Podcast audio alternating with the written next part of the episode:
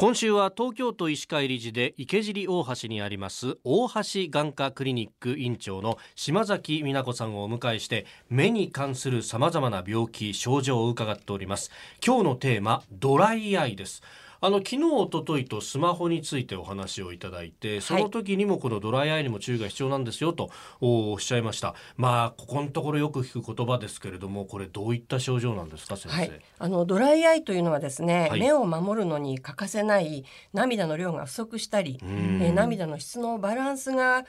崩れることによって涙がこう均等に目の表面に行き渡らなくなる病気です。まあ、エアコンの使用やパソコンやスマートフォンの利用などですね。あとはコンタクトレンズを使ってお仕事していらっしゃる方も最近は多いですよね。はいまたあの高齢に伴って、ええー、ドライアイの患者が増えてらしてですね。その数はあの2200万人というふうに言われております。えー、そんなそうなんですか、はい、えー、じゃあ日本人の5人に1人ぐらいはこのドライアイ？そうですね。あのオフィスでパソコンを長時間ご覧になっている方の中には、えー、3人に1人というふうに言われています。ほー。そうなんだで涙の量が不足してドライアイっていうのはなんとなくこうイメージが湧くんですけど、うん。涙の質のバランスが崩れてもドライアイになるんですか？そうですね。あの特定の病気でえー、例えば膠原病とかですね、はい、あのシェーグレン症候群と申しまして、えー、涙の分泌が少なくなる方もいらっしゃいますけれども、はい、やはりあのドライアイの要因は様々で、えー、環境によるものがほとんどだと言われております。環境。え特にパソコンとか、はい、今お話ししたコンタクトレンズとかですね。あと今の季節エアコンを強くつけますよね。確かにそうですね、まだ暑いですからね。えーでエアコンのよく効いた室内でパソコンを長時間ご覧になると、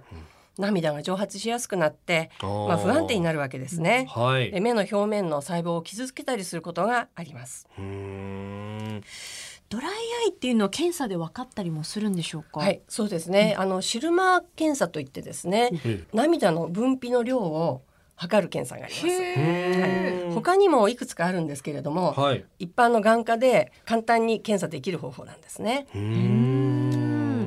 その例えば検査でドライアイだということが分かった時に何かその治療だったりとか、はい、ドライアイを少しこう良くするようなことっていうのはできるんでしょうか？そうですね、うん、まずドライアイ用のあの目薬をご処方しますけれども、はい、あとはその環境を整えていただくということですね。はい例えばパソコンの位置をですね、えあまり高い位置でご覧になってらっしゃると、はい、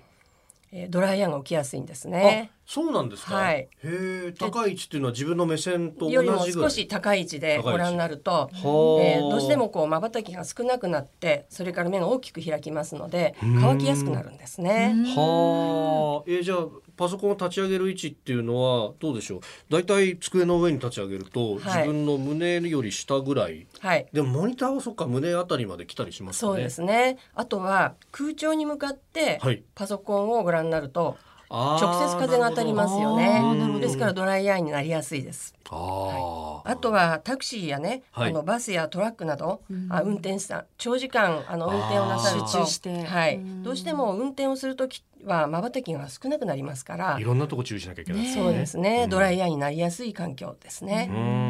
例えば年を重ねるにつれてドライアイになるってこともあるんでしょうそうですね。ご高齢になるとあの涙腺の分泌機能が低くなりまして分泌する涙の量も減ってきますしえ先ほどお話が出た涙の量も変わってきます。涙の質も変わってきます。ああ、はいあのその目が乾くからって言ってもううちの妻なんかそうなんですけど、うん、やたらと目薬をさすんですよ、はい、もうあの5分10分に1回ぐらいさすんじゃないかっていう。これってどうなんですか先生、はい、実はあの目薬のさしすぎもドライアイにはマイナスになるんですね、はいえー、やっぱりそうなんですか、はい。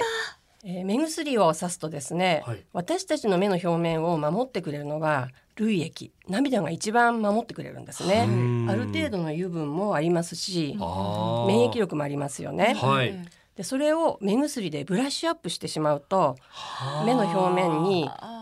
マイナスになることがあるんです。はい、えー、大橋眼科クリニック院長の島崎美奈子さんでした。先生明日もよろしくお願いします。はいよろしくお願いいたします